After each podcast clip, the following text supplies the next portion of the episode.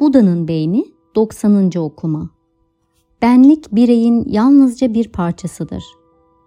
Birey kültür ve doğal dünyaya bağımlı şekilde oluşan otonom ve dinamik bir sistem olarak insan bedeniyle zihninin bir bütünüdür. Siz de bir bireysiniz, ben de bir bireyim. Bireylerin geçmişleri, değer yargıları, planları olur. Ahlaki açıdan kusurludurlar ve ektiklerini biçerler. Birey, beden yaşadığı ve beyin büyük ölçüde zarar görmediği müddetçe varlığını sürdürür.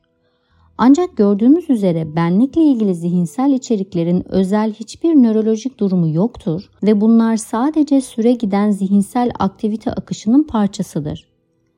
Benliğin geçici olarak aktif olan herhangi bir boyutu, beynin pek çok ağının yalnızca ufak bir kısmı ile ilişki içindedir. Benliğin örtülü ve açık bellekte depolanan kısımları bile beynin dünyayla, algısal işlemeyle, ustalıklı eylemler ve daha fazlasıyla ilgili bilgi deposunun ufak bir kısmını kullanır. Benlik, bütüncül bireyin yalnızca bir parçasıdır. Hatta bireyin pek çok boyutu onları yönlendiren bir ben olmaksızın neşeyle gelip geçer. Örneğin düşüncelerinizin çoğu kasıtlı herhangi bir yaratım olmadan doğar. Hepimiz onları gerçekleştiren bir ben olmaksızın rutin olarak pek çok zihinsel ve fiziksel aktiviteyle meşgul oluruz. Hatta benlik ne kadar az olursa o kadar iyidir. Çünkü böyle olması birçok türde görev performansını ve duygusal fonksiyonu iyileştirir. Benliğin bilinçli bir karar vermiş gibi göründüğü durumlarda bile o seçim genellikle bilinç dışı faktörlerin sonucudur. Bilhassa farkındalığın işlemek için bir özneye ihtiyacı yoktur. Benliğin nitelikleri farkındalık içinde doğup kaybolur ancak farkındalık benliğin değişimlerinden bağımsız bir bilinç alanı olarak kalmayı sürdürür. Bunu deneyimlemek için yeni bir şey duyduğunuz ya da gördüğünüz ilk 1-2 saniyeye dikkat edin. Başlangıçta genellikle var olma algısı olmaksızın algılayan bir ben olmaksızın farkındalıkta beliren sadece yalın bir algı vardır. Sonrasında özellikle de bu şey bireysel açıdan önem taşıyorsa algıya bağlanan gittikçe artan bir benlik hissi gözlemek mümkündür. Ancak farkındalığın bir özneye ihtiyaç duymaksızın işini yapabildiği gayet aşikardır. Yukarıda gördüğümüz üzere bilinç öznelliği içerdiğinden bilincin bir öznesi olduğunu varsayıp dururuz ve beyin görünür bir özne bulmak adına öznellik anlarını dizinler.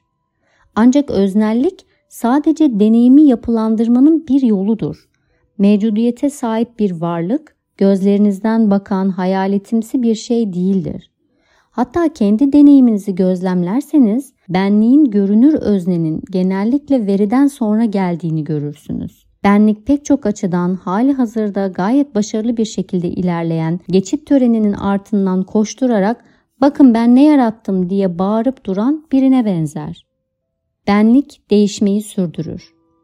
Benliğin farklı kısımları ortaya çıkıp sonra diğer kısımlara yol verdiğinde bunu olanaklı kılan anlık sinir grupları için de aynısı geçerlidir. Bu gruplardan akan enerji bir ışık oyunu gibi görülebilseydi, kafanızın içinde muazzam bir gösterinin sonsuza dek sürüp gittiğini görürdünüz. Benliğin beyindeki her tezahürü geçicidir. Benlik sürekli olarak yapılır, yıkılır, bir daha yapılır. Beynin bilinçli deneyimi oluşturma biçimi sebebiyle benlik tutarlı ve sürekli görünür. Birbiri üzerine binen binlerce fotoğraf düşünün her birinin net bir resim oluşturması birkaç saniye sürüyor. Sonra da yavaş yavaş solarak gözden kayboluyor. Deneyimin bu bileşik yapısı tıpkı saniyede 22 karenin bir araya gelerek hareketli bir film karesi oluşturması gibi bir bütünlük ve süreklilik ilüzyonu yaratır. Sonuç olarak şimdiyi keskin bir şekilde belirip son bulan deneyim anları olarak değil, başında ve sonunda yavaş yavaş beliren ve kaybolan, kabaca 1 ila 3 saniye süren bir süreç gibi algılarız. Benliğe sahip olmaktan ziyade adeta benliği yaratırız. Buckminster Fuller'ın meşhur sözünde olduğu gibi, görünüşe göre ben bir yüklemim.